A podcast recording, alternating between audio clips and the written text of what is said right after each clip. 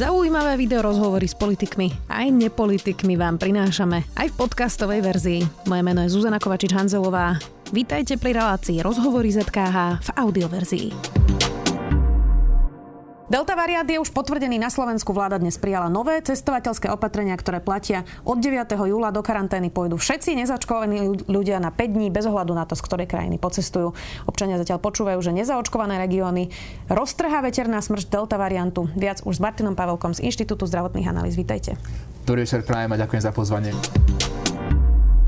Pán Pavelka, tak dnes sa teda schválilo, že očkovanie potrebujú aj pendleri, že očkovaní e, nebudú mať povinnú karanténu z cestovania, že testy sa začnú spoplatňovať, teda aj antigen, aj PCR test. Takže chápem to správne, že ideme takou ľahkou represiou na to, aby sa ľudia očkovali? Nie, my sa ideme vrátiť do normálu. My sme v tomto marazme, žijeme už rok a pol. Rok a pol sa trávime, trápime s COVID-19.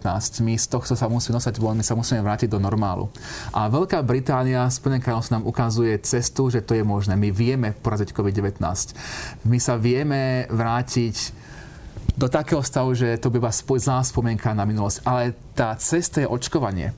Vo Veľkej Británii jednak, že sú veľmi dobre zaočkovaní, ako populácia, ale keď sa pozrieme na tie rizikové kohorty, či ľudia v tých ročníkoch 80 plus, 70 plus, 60 plus, sú zaočkované na 95% a viacej. Čiže keď sa ich pozrieme na, tú, na tie infekčné krivky podľa vekových skupín, tak na tej infekčnej krivke je 60+. Plus. Nevíte vôbec, že by tam nejaká tretia vlna existovala. Tam jednoducho tí ľudia sa nenakážia covidom, neprodukujú a tým pádom neprodukujú ani umrtia alebo, alebo uh, mortality. A toto je vlastne tá odpoveď na to, ako poradiť COVID-19. A to pritom podarilo. Oni si môžu potom premoriť tú mladú populáciu, ktorá vlastne neumiera a pre ktorú to je ľahká chrypôčka, keď majú zaočkovanú a perfektne chránenú tú zraniteľnú populáciu. Dobre, ale je to trochu represia. E, je to iná cesta von bez očkovania cesta von nie je. To je ako keby sme povedali, že teraz ideme e, zakázať očkovanie na polio, lebo je, to, lebo je to represia. Do roka nám budú deti e, chrnieť na to, že e, dostanú detskú obrnu. No, aký to má zmysel, keď e, budeme mať teda tú karanténu napríklad a už sme videli, že to štát prosto nevie kontrolovať. Rakúšania kontrolujú pri vstupe, my zatiaľ nie. Hygiena netrasuje, nevolá. Teraz máme najnovší prípad, že neviem, či ste to zachytili, že sa vrátil z Portugalska sudca Branislav Harabin mladší. E, Sice ho teda zachra- zastavili na hraniciach ale on odmietol podpísať vôbec pokutu, nemal test, nemal očkovanie, čiže ide teraz na nejaké priestupkové konanie, ale nešiel zrejme ani do karantény. E, čiže nie je ten najväčší problém v tom trasovaní a nemali by sme posilniť hygienu tak, aby sme vedeli do, dohľadať tých ľudí, aby sme im to vedeli vysvetľovať? S tou osobou sú aj mnohé etické a morálne otázky, prečo vôbec je sudcom takáto osoba, ktorá očuje nejde dobrým príkladom pre ľudí v demokratickej spoločnosti. Ale to asi na, na inú debatu. Eh, dohľadávanie kontaktov alebo ľudoplné trasovanie nefunguje eh, v prostredí delta variantu. Jedná sa o vysokoinfekčný patogén. Čiže to reputačné číslo, ak eh, ho Briti estimujú správne, je medzi 6 až 7. Z toho mám hneď niekoľko implikácií. Jednak tá hranica kolektívnej imunity je vysoko vyššia, 80 až 87 mm-hmm. Čiže keď tam si máte nejaký buffer, tak vlastne 9 z 10 Slovákov Sloveník musia byť zaočkovaní. Druhá implikácia z toho je, že teda jedna osoba vyprodukuje alebo nakazí 6 ďalších osob. Vy neviete to dohľadať. Vy to možno viete urobiť pri prvej generácii, ale pri druhej generácii inak nebudete mať dostatok eh, kapacít a celý ten systém skolabuje. A to tam vlastne Briti už hovoria niekoľko týždňov, my nevieme trasovať kontakty. Nakazí sa žiak, do týždňa je nakazená celá škola. Dobre, vy ste povedali, že nevieme trasovať a zároveň ste uh, hovorili aj to, že nefunguje lockdown. Takže... Áno, čiže lockdown je veľmi dobrý inštrument. To, čo sme doteraz používali na ako také zvládanie nejakej pandémie, tak to teraz vlastne Presne. pri tej delte vôbec neplatí? Presne. No to, tá ďalšia implikácia z takého vysokého reprodukčného čísla, čiže tá, tá základná hodnota je 6-7.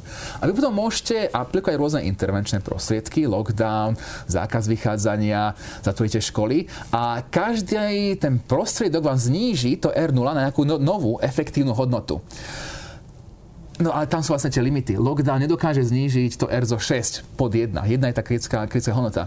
E, možno to vie skresať na nejakých 5, 6, z tých, tých 6 vám to skresať na nejakých 4, 5. E, uvediem príklad. Briti majú zaočkovaných prvou dávkou viac ako 65% populácie, druhou viac ako 35% populácie, e, zákaz hromadných podujatí, svadby do, do 30, e, interiérové gastro je myslím ešte stále, stále zatvorené, ak je otvorené, tak sa otvorilo len, len teraz nedávno a i v tom prostredí s takými silnými intervenčnými prostriedkami e, je ich efektívne repúčné číslo medzi 1,2 až 1,4. Čiže ja už neviem, čo by museli aplikovať, aby do tej šestky zrazili pod 1. To je, už to není možné. Briti nám ukazujú, že to není, možné. Uh-huh. Čiže preto hovorím, že my sme ten boj s Deltou na jednej strane prehrali, jednoducho není možné použiť konvenčné prostriedky a na druhej strane existuje cesta von, očkovanie. Čiže to svetlo na konci tunela existuje. My si vieme vybrať dva, dve možnosti. Buď pojeme cestou Británie, a zaočkujeme sa a vieme s covidom žiť, alebo pojeme cestou Indie a budeme, bude nás to vlastne uh, trhať ten COVID ako veternú smršť. No, to ste teraz e, vlastne parafrazovali britského ministra, ktorý hovoril o tej veternej smršti delta variantu. Tak nie je to trochu prehnané? Lebo to znie tak e, fatálne tak zoberieme, pozrieme sa, čo sa stalo v Indii. A pozrieme sa, čo sa teraz deje v Rusku. V Moskve nemocnice už prestali ponúkať neesenciálne služby. Čiže vy sa to nosíte len, ak máte COVID-19, ale ak je niečo sa mi veľmi, veľmi, veľmi vážne, tak vás tá nemocnica príjme. A to sa bude ešte ďalej zhoršovať, lebo Rusi majú jednu z najnižších záočkovaností mm. na kontinentálnej, v kontinentálnej Európe. Čiže tu máme vlastne v priamom prenose vidíme, čo tá delta dokáže a súčasne vidíme v priamom prenose, čo vakcíny dokážu. My žijeme v úžasnej dobe, my máme raz zažívať túto príležitosť vidieť v priamom prenose naživo, ako vakcíny sú perfektne účinné, zabraňujú umrtiam a chránia zdravie. Toto sa nám asi ešte raz nezopakuje. To, len, to, je, to je úžasná príležitosť. Dobre, tak ako teda tých ľudí presvedčiť? No ťažko, takto. povedzte mi, povedzte mi, e, iná možnosť neexistuje. Dobre, skúsim iná to inak. Nie je. Skúsim to inak. Uh, nemal by byť vlastne ten absolútny záujem na tom, aby sme napríklad poslali vlastne tie mobilné týmy okamžite do miest spolu možno s nejakými medikmi, ktorí budú presvedčať ľudí, lebo napríklad Pavel Čekan hovoril, že bol 6 týždňov uh, v kúpeloch a že presvedčil skoro 60 ľudí na očkovanie, lebo mm. im mhm. trpezlivo vysvetloval uh, rôzne otázky a obavy, ktoré, ktoré mali.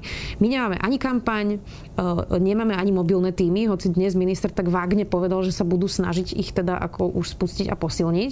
Tak e, nie je toto ten, ten najväčší problém, že jednak nedostupnosť v niektorých regiónoch a jednak to, že tí ľudia majú nejaký typ obav, ktoré im nikto nevysvetlil? Ja som ich súhlasím tak sme sa zhodli.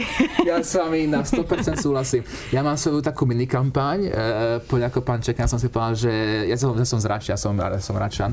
E, som si vlastne vyhradil, že v najbližších dňoch naozaj pôjdem od suseda k susedovi na mojej ulici a ešte v ďalších uliciach budem vlastne presvedčať tých ľudí a to sa im vysvetliť. A alebo... Bratislava je dobrá zaočkovanosť, tam asi narazíte na málo ľudí, ktorí sa Áno, nech sa aj moji susedia ochorili, viete, zase mám s nimi aj mm-hmm. emočné vzťahy. Mm-hmm. Uh, ale asi hej, pán Čekan to robil lepšie, v tej, bol v tom Barďove, tak e, Lebo tam... V by to možno bolo by to bolo najlepšie. Toto je ten problém, že Briti si môžu dovoliť premorovanie. Briti si môžu dovoliť to, že v tých nezaočkených kohortoch, ktoré sú v školpôjne deti alebo tie 20 ich môžu premoriť ako len chcú. Nebudú produkovať mortality a nebudú zaťažovať zdravotný systém. Mm. Naopak Slovensko, keď si pozrieme eh, zaočkovanosť v tej kategórii 50 rokov a starší, tak v Bratislave alebo v Bratislavskom kraji to je zhruba 65 Eh, Británia to má na 95%. Mm-hmm.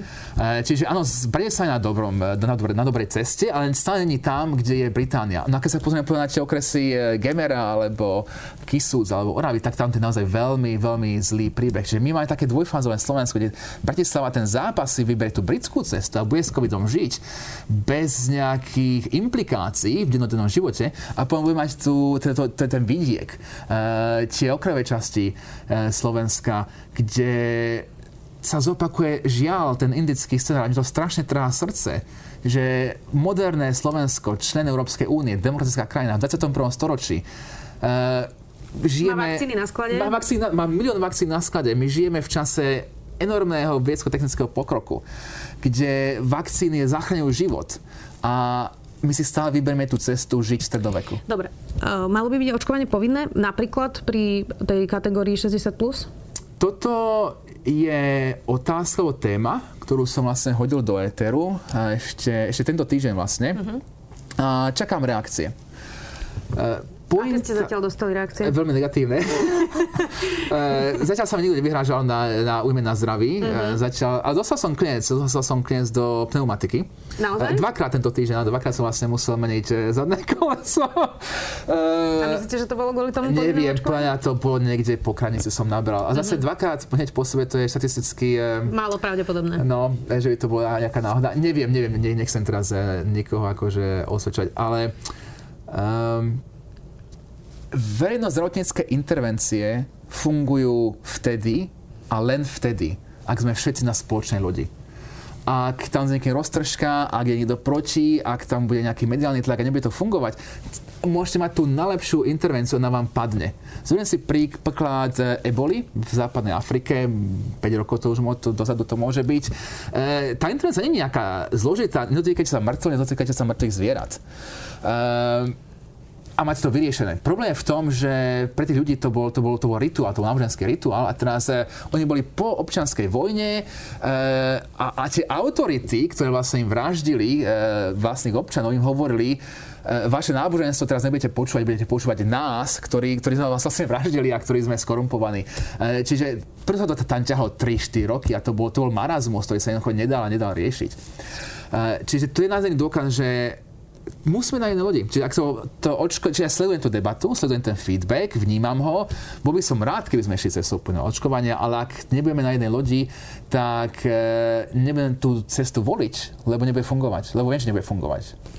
Ako si máme tú tretiu vlnu predstaviť? Napríklad si zoberme tú Bratislavu, kde bude vysoká zaočkovanosť pravdepodobne oproti ostatným regiónom. Uvidíme, či sa dostaneme k tej kolektívnej imunite, aspoň teda v tomto e, regióne. Ale e, versus teda napríklad tá Čaca, kde sú tie čísla najnižšie. Tak skúsme si naprojektovať, že ako by tá pandémia, tá tretia vlna toho delta vírusu vyzerala, dajme tomu aj v septembri, e, v Bratislave versus Čaci, keď by v Bratislave bola tá kolektívna imunita 85 a viac. Áno.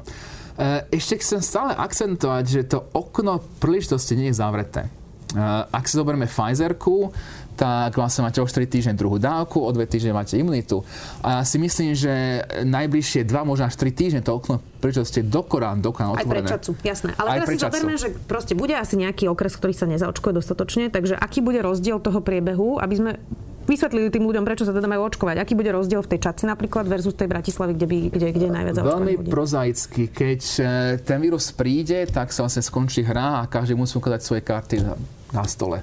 A hra sa, táto hra sa hrá iba s dvoma kartami. E, zaočkované a nezaočkované. Keď ste nezaočkovaní, tak vlastne vy ste na silu zaočkované, lebo sú dva spôsoby, ako sa očkovať. Buď sa očkujem pasívne, čiže tou bezpečnou vakcínou, ktorá má minimálne vedľajšie účinky a ktorá má vysokú účinnosť aj proti delta variantu.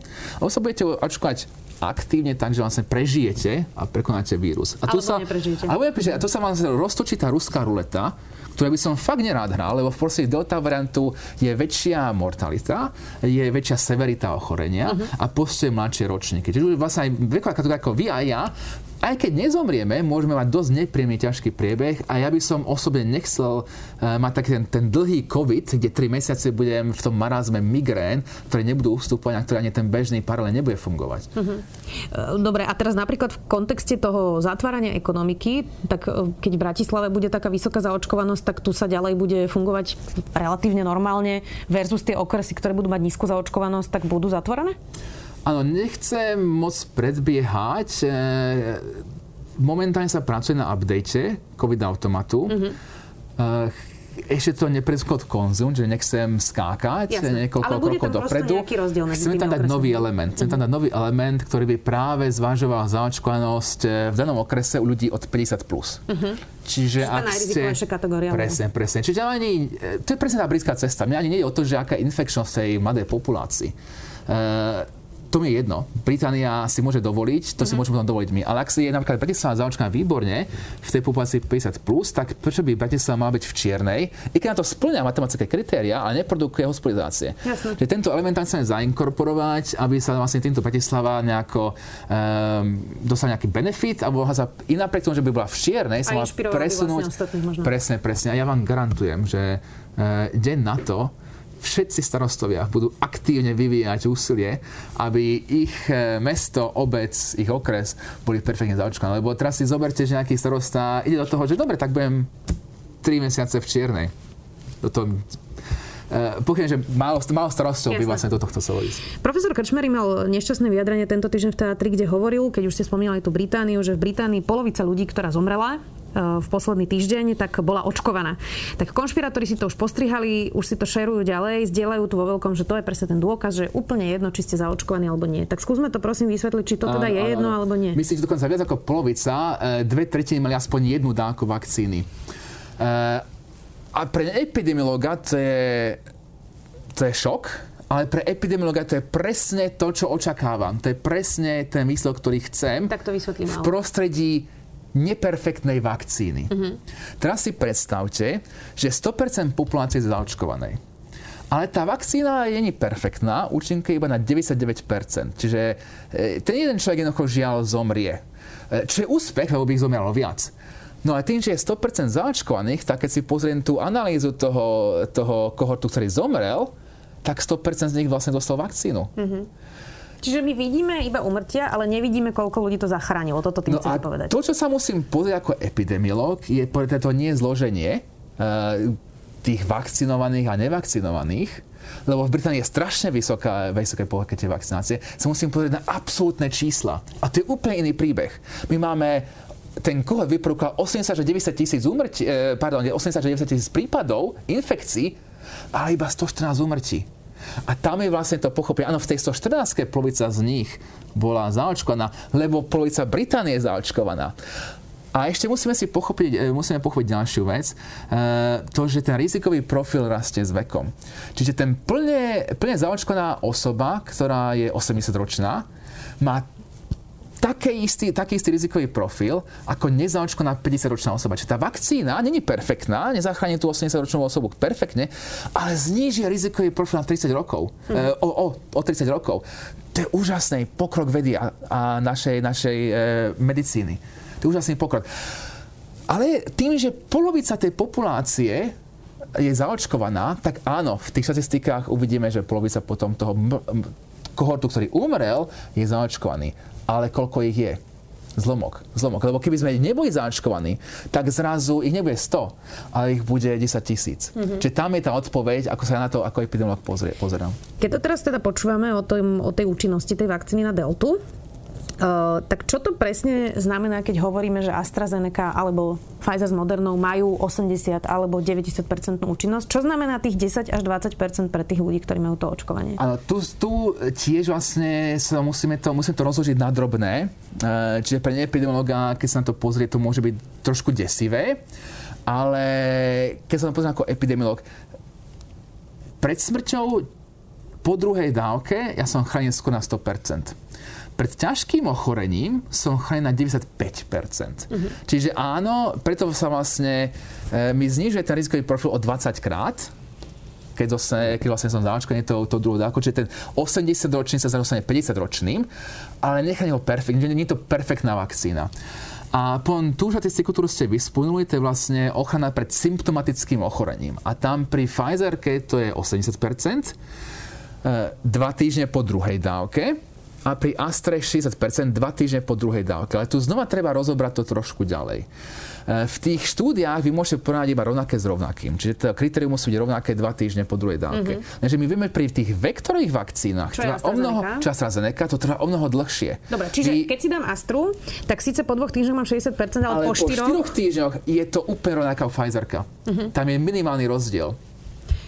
Dobre, tak napadá mi otázka, či odporúčate teraz, keďže hovoríme, že polka augusta až september bude tretia vlna delty, či sa majú tí ľudia, ktorí mali prvú dávku Astry, ísť čím skôr zaočkovať a malo by to byť skôr ako tých 12 týždňov možno. Presne tak, tá stratégia teraz by mala byť, tí, čo dostali Astru, nech sa doočku rýchlo Astrou a tí, čo ešte nechceli sa zaočkovať, tí nech idú s tým streamom Pfizerky. Uh-huh. Uh-huh. Pavel Čekan vyslovil predpoklad, že tá delta je najviac, čo podľa neho dokáže vlastne ten e, koronavírus vyprodukovať v rámci tých mutácií. Že teda je to jeho predpoklad. Myslíte si, že to je to najhoršie, čo sa dokáže zmutovať? Uh, takto, keď si, ch- chápem, čo on chcel povedať, uh, z toho epidemiologického hľadiska um, mám podob, podobnú dobrú správu, respektíve neočakávam štvrtú vlnu. E, prečo neočakávam štvrtú vlnu? Lebo čím vy viac zvyšujete to reprodukčné číslo, tým vlastne zvyšujete hranicu, hranicu kolektívnej imunity, takže teraz to máme zhruba tých 9 z 10 musí byť zaočkovaní.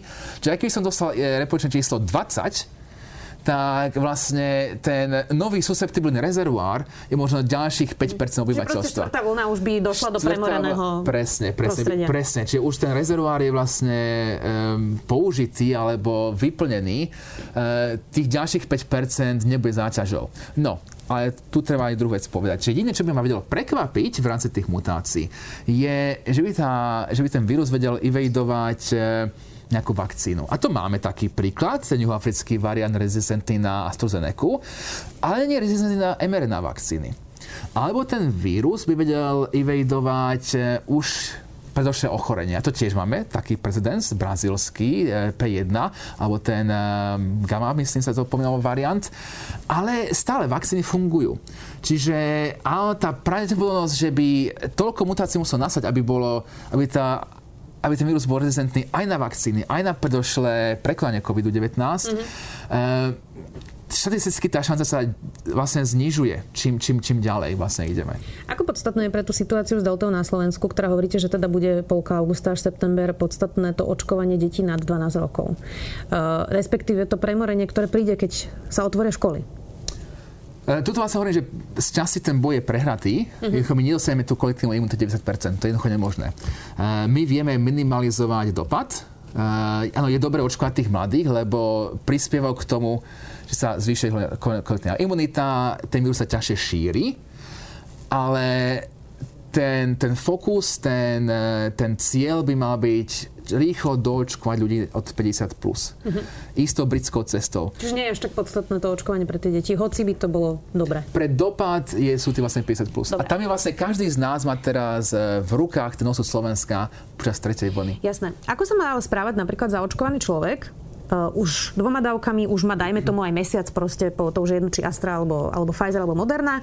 A stretne sa vlastne teraz s nejakým pozitívnym z Delty. Uh, a, a ako sa má správať? Má ísť aj on znova do karantény? Naozaj to opäť bude vyzerať tak, že, že ak sa náhodou ja s ním stretnem a, a ako zaočkovaný človek, tak prosto platia pre mňa rovnaké pravidla 5 dní, potom PCR test?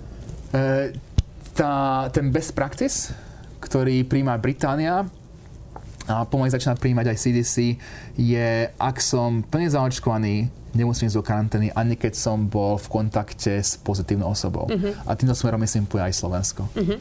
Uh, ak nás teraz pozerajú tí zaočkovaní ľudia, majú byť naozaj pokojní, že ak sú prosto zaočkovaní dvoma dávkami, už prešiel napríklad tých 4, 4 týždne, je to tak, že sa prosto nemajú čoho báť, aj keď príde teraz tá tretia vlna? sú výborne chránení. Tie dáta z Británie ukazujú uh, naozaj minimálne, minimálne úmrtia keby sme, keby sme boli vlastne v tom období pred vakcináciami, tak tých 90 tisíc, čo sa vlastne nakazilo, tam by umreli v tisícoch, ak nie v 10 tisícoch tí, e, vo, Veľkej, vo, Veľkej, vo, vo Veľkej Británii. Čiže minimálne umrtia takže sú perfektne chránení pred smrťou, sú perfektne chránení pred ťažkým ochorením. Áno, môžu sa stať prednášačmi. Eh, ale tam tá implikácia je skôr inde. Tá implikácia je, ak sa nezaočkovaný stretne s veľkou skupinou zaočkovaných osôb. Uh-huh. Lebo zaočkovaná osoba sa nemusí testovať, riziko pre minimálne, má však istú predplnosť, že sa môže stať šíriteľom, asymptomatickým prevažne, prípadne veľmi ľahké symptómy. A teraz, keď sem bude nezaočkovaná osoba, tak eh, nebude vedieť, kto z nich je nakazený. Potenciálny asymptomatický prenášač, uh-huh. čiže naozaj nezaočkované osoby uh, budú vystavené veľkému tlaku, veľkému tlaku a veľkému riziku. Čiže to naozaj to vyzývam nezaočkované osoby, nech sa, nech sa čím skôr zaočkujú, už, už ak nie pre seba, tak pre svojich, pre svojich blízkych. Poznáme už vôbec tie dáta, uh, lebo keď prišiel britský variant, Eh, tak eh, museli sme zmeniť rúška za respirátory, pretože rúška už neboli efektívne vlastne na ten typ, typ vírusu. Ja sa priznám, že som úplne náhodou mala respirátor s pozitívnymi ľuďmi a bolo to jediné, čo ma ochránilo. A ten COVID som vtedy nedostala, hoci som bola v karanténe 10 dní. Tak vieme už, že či Delta má nejaké takéto atribúty, či budeme musieť meniť rúška zase za respirátory, tí, ktorí nie sú teda zaočkovaní, možno tí, ktorí sa nemôžu dať zaočkovať ešte a podobne, že už vieme, ako sa to vlastne správa v tomto ohľade? Uh, áno, tu respirátor, znova, znova respirátory, samozrejme. E, dokonca platí ešte viac, že tá osoba aj v porovnaní s tým alfa variantom, s tým britským variantom, uh, produkuje ešte väčšiu, väčšiu virálnu nálož a, potreb, na ochorenie alebo na začiatok infekcie potrebuje vlastne vniknúť ešte menší počet virálnych častíc. Mm-hmm. Uh, a pri takom vysokom reprodukčnom čísle, ako tá, tá, tá infekčnosť toho vírusu je taká veľká, že rúška naozaj, tak ako neboli praktické pri alfa variante, už pri deltate vôbec nie sú praktické. Uh-huh. Uh, problém respirátorov. Uh, mnoho ľudí sa nevie dobre nasadiť. Uh, ja mám bradu, čiže v môjom prípade respirátor je úplne zbytočný. Jedne, že by ste sa oholili? Jedne, že som sa oholil. Uh, moje riešenie je, ja sa počas tých uh, veľkých epidemických uh, vln jednoducho nestretávam. Ja sa home office a minimálny kontakt. Ale vy ste zaočkovaní? Som plne zaočkovaný. Takže... E, takto to bolo pred, pred, pred tým, ako som jasné, bol zaočkovaný. Čiže porsi alfa variantu, že január, február, marec. E, to, bola, to bola moja odpoveď na, na epidémiu. Boli sme zaliezli do domov a nestretávať sa s nikým. Nechceli ste sa vzdať tej brady, rozumiem. Aké sú symptómy? Uh, to sa tiež mení, už to nie je iba ten kašel a horúčka uh, práve pri tej delte, čiže čo majú ľudia tak prakticky, myslím, sledovať? Eh, áno, tu asi bude lepšia otázka pre klinického lekára, infektológa, ale vlastne z tých štúdí, ktoré, ktoré vnímam, eh, je napríklad sopel eh, klinickým príznakom, ktorý nebol pri mhm. tých predošlých variantoch. Presne. Takže naozaj vyzývam všetkých, ktorí majú už len podozrenie na ten delta variant, buď sa otestovať, alebo byť viac vigilantný a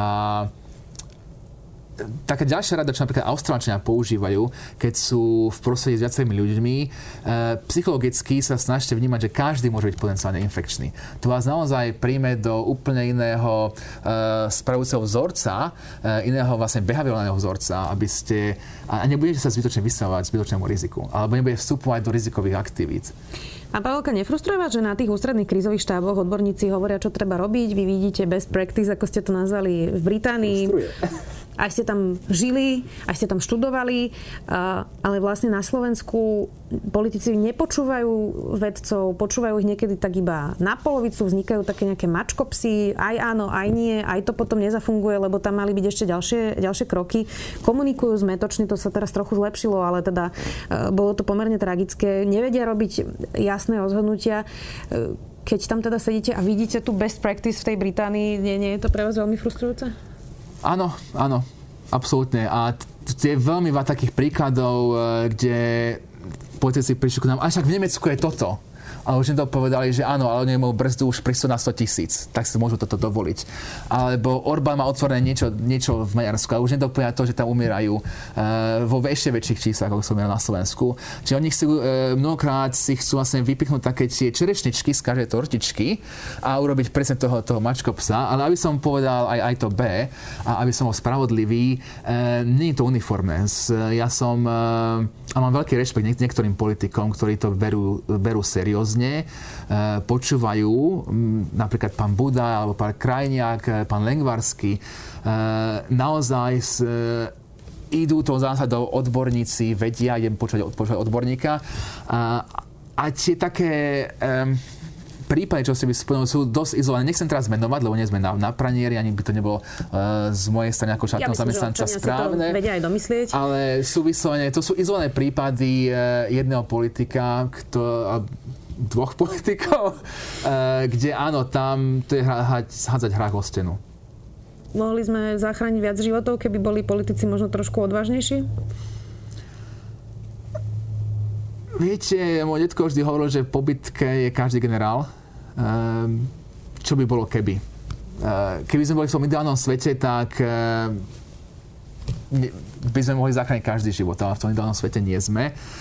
A je to aj tá taká rastová krivka pre mňa, uh, zistenie komplexity, že vlastne život nie je len o epidemiológii, tam sú tí politici naozaj čelia Eh, veľmi nepríjemným eh, otázkam, o tým nepríjemným možnostiam. Mnohokrát sú vlastne poslané do také lúzlu situácie a musia žonglovať nielen vlastne to zdravie, ale ekonomiku, musia žonglovať eh, kultúru, musia žonglovať medzinárodné vzťahy.